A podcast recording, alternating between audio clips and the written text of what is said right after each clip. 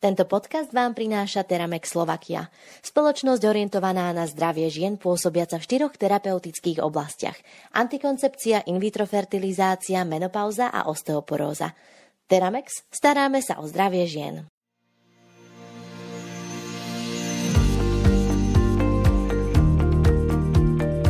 Elektronické PNky, odborné usmernenie rezortu zdravotníctva týkajúce sa transrodových ľudí a zosúladenie údajov spoločníkov a konateľov spoločnosti v obchodnom registri s aktuálnym stavom.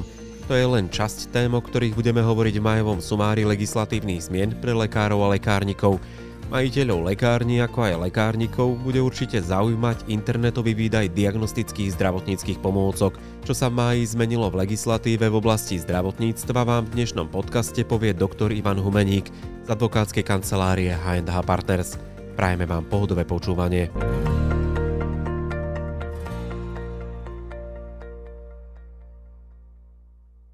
Od 1. júna majú lekári možnosť vystavovať a potvrdzovať dočasnú práceneschopnosť vytvorením elektronického záznamu v elektronickej zdravotnej knižke pacienta. Čo je dobrou správou, do 31. maja 2023 pre nich platí prechodné obdobie, preto som v úvode povedal, že ide o možnosť. Povinnosť to bude až po spomenutom dátume a to od 1. júna 2023, kedy penku budú riešiť už len elektronicky. Povedzme si niečo viac o tejto zmene a aké informácie lekár povinný uvádzať v rámci elektronického záznamu, ako sa napríklad takáto penka ukončuje. Ono je to v podstate ešte aj trošku komplikovanejšie, ako si začal lebo tých prechodných období je tam viacej. Je to závislé aj od toho, že aký typ lekára s akou odbornosťou bude môcť, alebo teda má povinnosť v podstate aj PNK vystaviť a potom ju aj ukončiť, lebo dnes v podstate túto kompetenciu majú všeobecní lekári, či pediatri, teda primárni pediatri alebo všeobecní dospeláci, ako aj ginekológovia. A oni majú taký ten prechodný režim práve, že od 1.6. do 31.5., kedy si môžu vybrať, že či budú vystavovať PNK práve tým novým elektronickým revolučným spôsobom, ak to tak môžem nazvať. Som zvedavý, že ako sa to uplatní v praxi, že či to bude dobré. Alebo môžu postupovať v tomto prechodnom období, to znamená až do konca budúceho mája, do 31. mája 2023, tým starým spôsobom. To znamená, že cez tie viacdielne tlačiva, tak ako sú zvyknutí. A od 1.6.2023, to znamená, že takto o rok, v tomto čase, už títo lekári, to znamená, že tak ako som povedal, všeobecní lekári, takisto aj ginekológovia a takisto v podstate aj lekári pri prepustení z ústavnej zdravotnej starostlivosti, to je ešte v podstate tá zmena, tak už budú musieť postupovať vyslovene len tým elektronickým spôsobom. A posledné prechodné obdobie sa končí vlastne to, o ktorom hovoríme, koncom roka 2023 a od 1.1.2024 už budú všetci lekári, to znamená, že aj lekári, ktorí majú špecializáciu inú ako všeobecné lekárstvo, ginekológia, dokonca to budú aj lekári, ktorí poskytujú zubnú lekárskú starostlivosť, už vystavovať PNky pre svojich pacientov, ak teda identifikujú tú potrebu, že pacient je práce neschopný. Čiže tí ostatní lekári budú mať to prechodné obdobie dlhšie? Budú mať dlhšie a pre tých všetkých ostatných, ako sú všeobecní lekári pre deti a dorast a všeobecní dospeláci, tak je to svojím spôsobom veľká novinka. Ja som na to aj naozaj zvedavý, že ako sa na to naladia a etablujú. Akože tá dobrá správa je tá, že to vlastne nie je akože čistá jasná, že bum, bác a ideme na to zostra, ale máme tam naozaj ako keby tú možnosť, alebo teda tieto špecializácie, všetky zvyšné špecializácie majú možnosť sa na to pripraviť a budú musieť takýmto spôsobom vlastne postupovať od 1.1.2024. Počúvate Mediprávnik podcast. Takto znie zvuk právnej istoty pre lekárov a lekárnikov. Lekáru určite zaujíma, ako budú ohodnotení za výkon uznania a ukončenia elektronickej penky. Tak táto otázka sa práve teraz rieši na ministerstve. Bude to v podstate ohodnocované podobným spôsobom, ako je tomu teraz v rámci tej klasickej ako keby papierovej cesty vyhotovenia alebo teda uznania práce neschopnosti. Teda bude to výkon, ktorý bude ohodnocovaný. Nebude to vlastne niečo, čo budú lekári robiť zadarmo.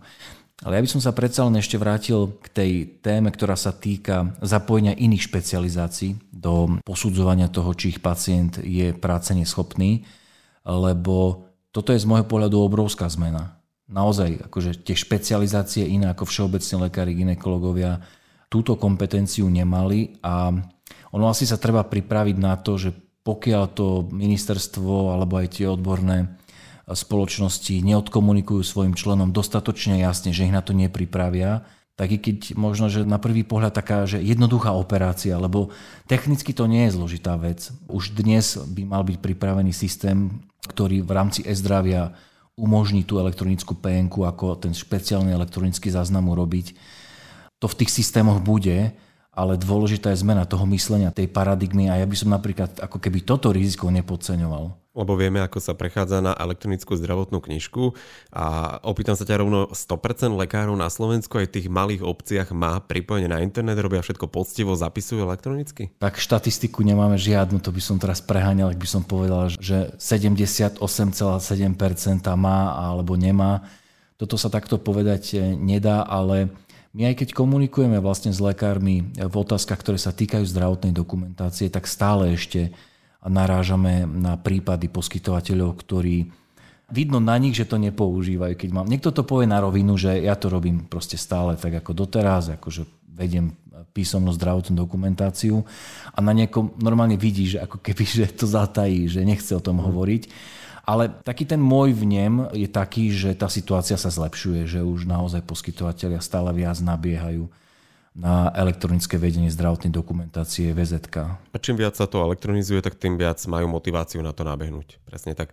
V súvislosti so zavedením elektronickej penky boli v rámci legislatívy vytvorené dva registre, z ktorých jeden slúži ako údajová základňa pre potvrdzovanie dočasnej práce neschopnosti a druhý ako podklad pre sociálnu poisťovňu k rozhodovaniu o nároku na nemocenské. Povedzme si niečo o týchto dvoch registroch. Tak pre lekára je asi dôležité vedieť to, že e, pre ňoho naozaj ten proces je veľmi podobný a dovolím si tvrdiť, že je ešte aj jednoduchší ako pri papierovom vystavovaní, pretože lekár, keď identifikuje to, že pacient má taký zdravotný problém, ktorý mu bráni vo výkone práce, tak on to vlastne náhodí do svojho ambulantného softvéru, ktorý má napojenie na NCZI a tá informácia v rámci toho rozhrania vlastne odíde na NCZI a lekár sa o nič viac nestará, pretože Všetky tie ďalšie operácie zbehnú už vlastne na serveroch NCZI, na ktoré sú napojené vlastne servere sociálnej poisťovne a už všetky tieto dáta sa tam melú. Proste bez toho, že by do toho lekár nejakým, alebo dokonca aj pacient, čo je super,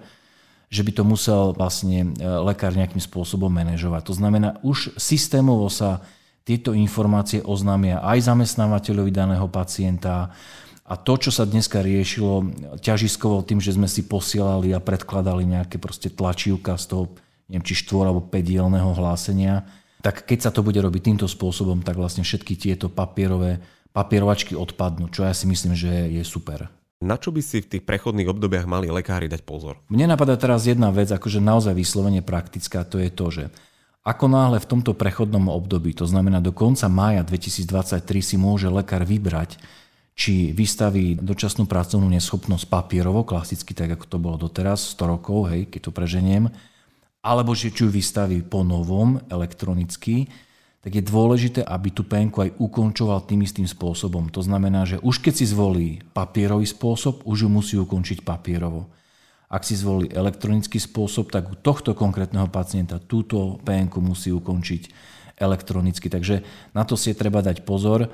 A všetky tie ďalšie veci ja si myslím, že sa ukážu v nasledujúcich mesiacoch, pretože vlastne teraz to pôjde do takej tej ostrej prevádzky a uvidíme, že ako sa poskytovateľia s tým vysporiadajú. K tejto téme je na našej web stránke www.mediprávnik.sk zverejnených niekoľko článkov. Rovnako sme sa tejto téme venovali vo webinári, ktorý nájdú záujemcovia na YouTube kanáli Mediprávnik podcast. Speakerom bol advokát dr. Tomáš Husovský z advokátskej kancelárie H&H Partners a na webinári prednášala aj doktorka Adriana Šimková, hlavná odborníčka Ministerstva zdravotníctva Slovenskej republiky pre všeobecné lekárstvo pre dospelých.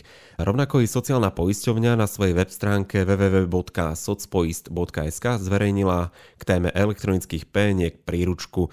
Odkaz na ňu nájdu lekári aj na našej web stránke. Dobre ste si naladili Zrozumiteľné právne rady pre každého lekára a lekárnika. Mediprávnik podcast. Pomerne búrlivú diskusiu v spoločnosti a najmä na sociálnych sieťach vyvolala téma transrodových ľudí. Rezort zdravotníctva zverejnil vo svojom vestníku odborné usmernenie zamerané na zjednotenie postupov poskytovania zdravotnej starostlivosti smerujúcej k zmene pohlavia osoby.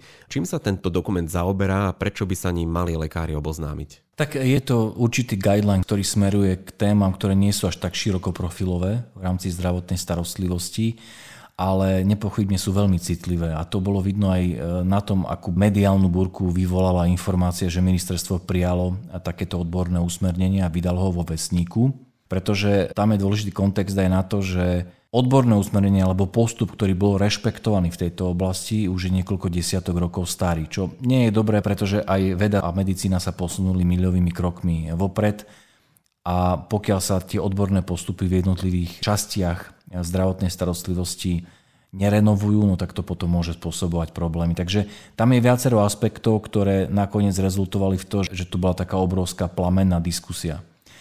Čo je podľa mňa škoda, a to je vidno aj v iných situáciách obdobných, je to, že takáto diskusia ako keby nebola, a to je ťažko povedať, lebo ja som pri príjmaní tohto guidelineu osobne prítomný nebol, takže to neviem potvrdiť, ale z toho, čo sme mohli vidieť teraz, e, tak sa zdá, ako keby tá odborná diskusia v takomto širokom spektre nebola realizovaná, keď sa vlastne ten dokument pripravoval. Na druhej strane, ja som komunikoval s niektorými sexuológmi, ktorí mali k tomu blízko, keď sa pripravoval tento materiál a mám info, že, že tá debata, ona nebola nejaká úzka, je, že tam naozaj boli zapojení ľudia, ktorí sa problematike aj venujú a bola možnosť jednoducho tam dať nejaký svoj pohľad odborný a tak ďalej. Za mňa, tak ako vlastne to odborné usmernenie bolo vydané, ono má v sebe určité právne také nejasnosti, ktoré by sa mohli naplniť, pokiaľ by sa podľa neho postupovalo. A to hlavne v tom, že nakoľko by, dajme tomu, poskytovateľ zdravotnej starostlivosti, ktorý dáva to potvrdenie o tom, že teda daný pacient už po vyžadované obdobie vlastne podstúpil hormonálnu liečbu, už funguje v tom režime, ktorý sa vyžaduje, a teda je možné zapísať všetky tieto veci formálne aj do matriky a pre účely všetkých tých úradných dokumentov, aby naozaj došlo ako keby k zmene rodu, tak e, nakoľko by takýto vlastne lekár, ktorý je oprávnený takéto potvrdenie vydať, zodpovedal v prípade, ak by napríklad transrodový muž otehotnel. Pretože podľa tohto nového usmernenia sa vlastne nevyžaduje, aby došlo e, k e, úplnému ukončeniu činnosti pohlavných orgánov, to je dôležité. A kastrácia je taký škaredý pojem, on má taký veľmi nepríjemný konotás tento pojem, takže skôr by som sa prikláňal k pojmu, že nezvratné ukončenie nejakých funkcií pohlavných orgánov rozmnožovacích. A teda to je právny otáznik, veľmi akože špekulatívny, hej, že si zober, že ako náhle transrodový muž, ktorý bol ženou, má stále funkčné ženské pohlavné orgány, no tak nie je úplne vylúčené, že by otehotnil. Ako ťažko si to predstaviť, ale fakticky to vylúčené nie je. Čo je však viac napríklad e, pravdepodobné, že môže ochorieť na ženské e, ochorenia e, ženských pohlavných orgánov. A teraz si predstav, že to je muž, ktorý má ženské choroby. Ako sa bude liečiť? Ako to bude uhradzené z verejného zdravotného poistenia? Takže je tam viacero takých elementov, ktoré oni sa si úplne nedajú odstrániť akože formálne a papierov, keď sa ten dokument alebo ten guideline pripravuje, ale jednoducho naozaj ukazujú na to, že tá téma ona vôbec nie je jednoduchá a že má zmysel o nej uvažovať nielen v takých tých medicínskych rozmeroch, ale možno aj tých takých sociálno-právnych rozmeroch, ktoré sú s ňou spojené. Čo je dôležité, na základe toho, že naozaj tá debata po uverejnení tejto informácie bola taká veľmi búrlivá, tak ministerstvo vydalo informáciu, že to odborné usmernenie stiahne.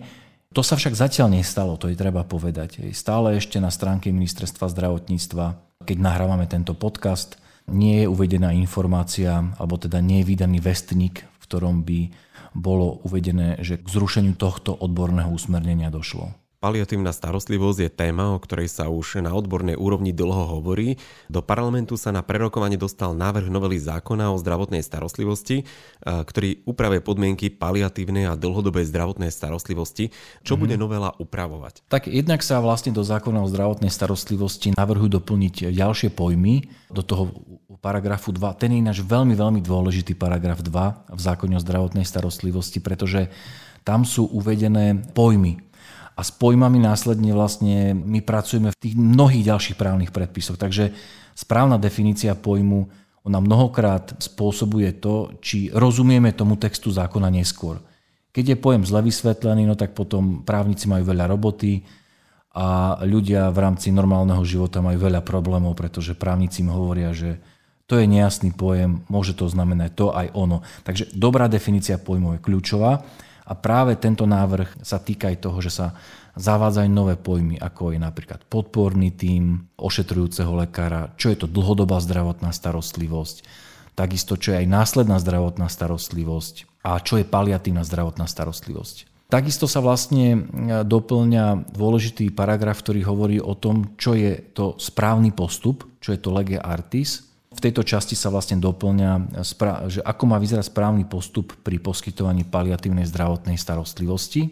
A v nadväznosti na tieto veci, o ktorých hovoríme, sa doplňa aj obsah poučenia, ktorej sa poskytuje paliatívna zdravotná starostlivosť. To znamená, čo sa má danej osobe vysvetliť, aby ona následne sa mohla rozhodnúť ako pacient, že či paliatívnu zdravotnú starostlivosť príjme alebo nie.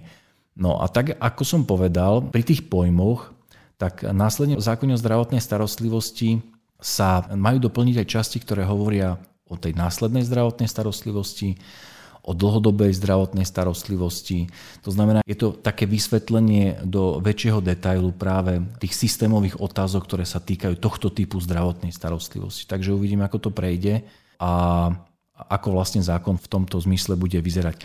Tam sa navrhuje pomerne taká, že rýchla účinnosť, pretože mnohé veci by mali byť účinné od 1. júla 2022, čo je za rohom. Takže uvidíme, ako si poslanci švihnú a ako, či sa to v tejto podobe vlastne aj príjme.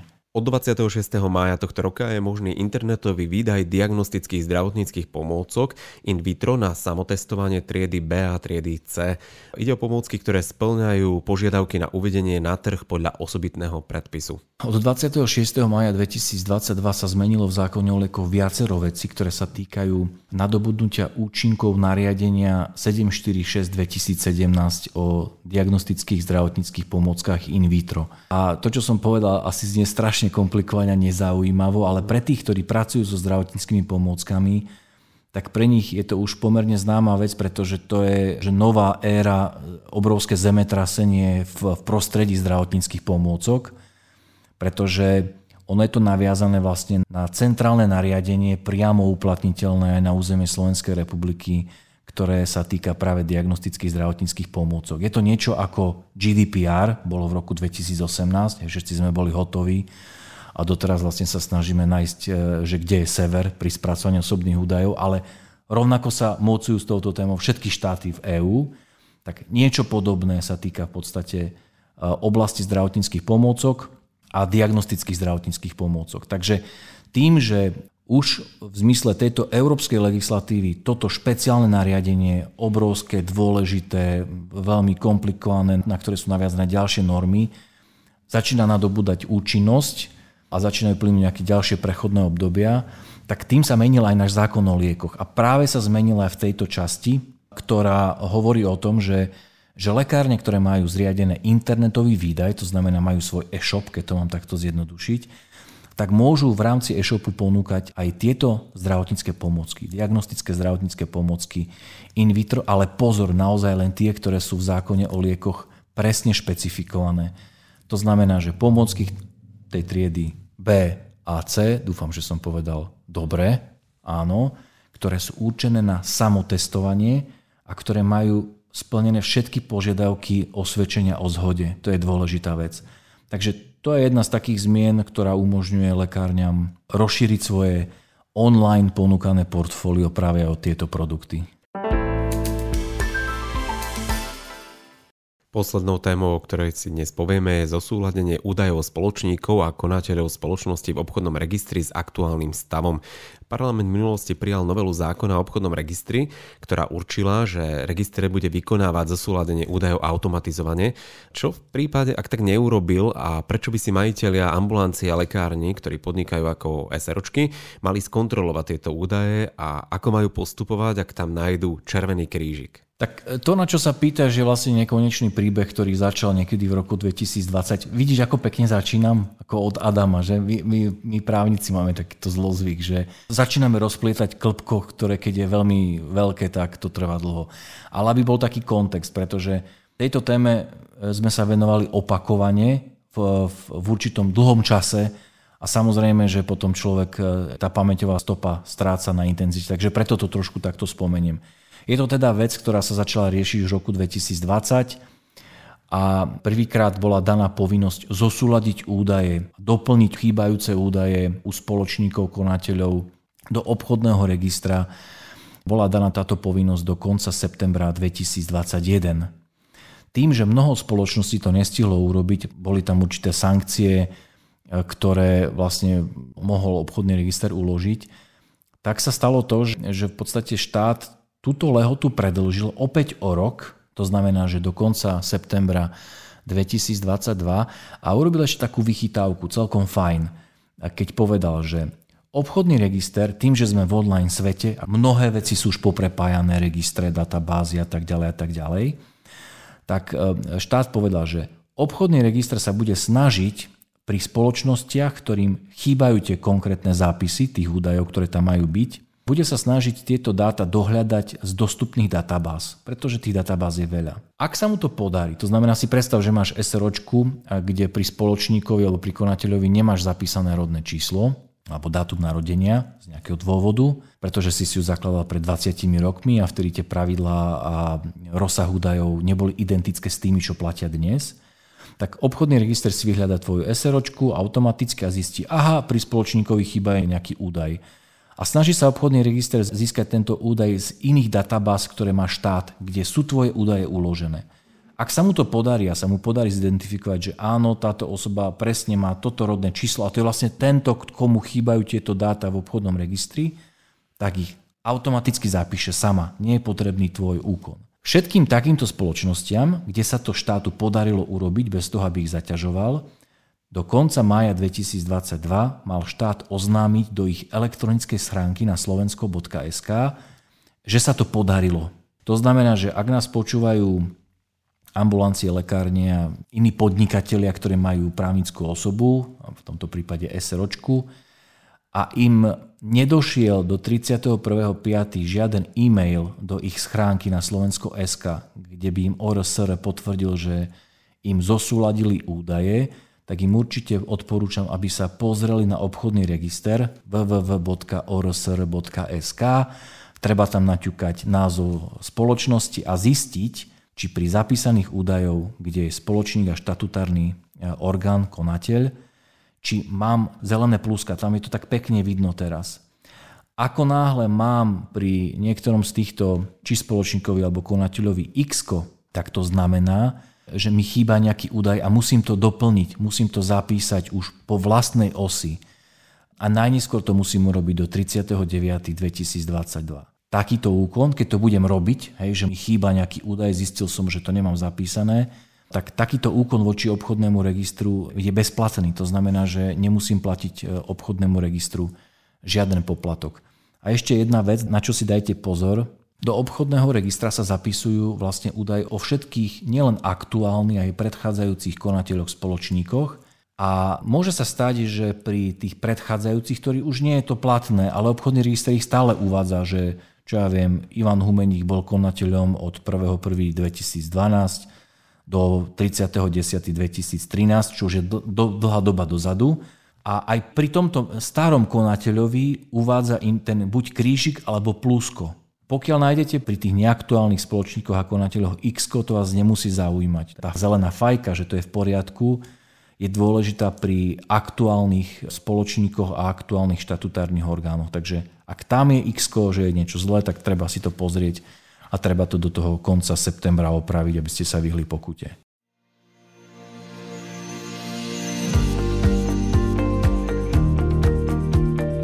To je z májového sumára legislatívnych zmien pre lekárov a lekárnikov všetko. Články, o ktorých sme dnes hovorili, nájdete zosumarizované v našom mesačnom newsletteri. Ak by ste ho chceli odoberať, stačí, ak si u nás na stránke mediprávnik.sk vytvoríte bezplatný užívateľský účet a newsletter dostanete každý mesiac do svojej e-mailovej schránky. Ďalšie zmeny, ktoré sa týkajú vašej ambulancie alebo lekárne, vám ponúkneme o mesiac – každý pondelok si môžete vypočuť nový podcast na medicínsko-právnu tému. Všetky časti nájdete na YouTube kanáli Mediprávnik Podcast, ako aj platformách Spotify, Apple Podcast, Google Podcast a Podbean. Majte sa krásne.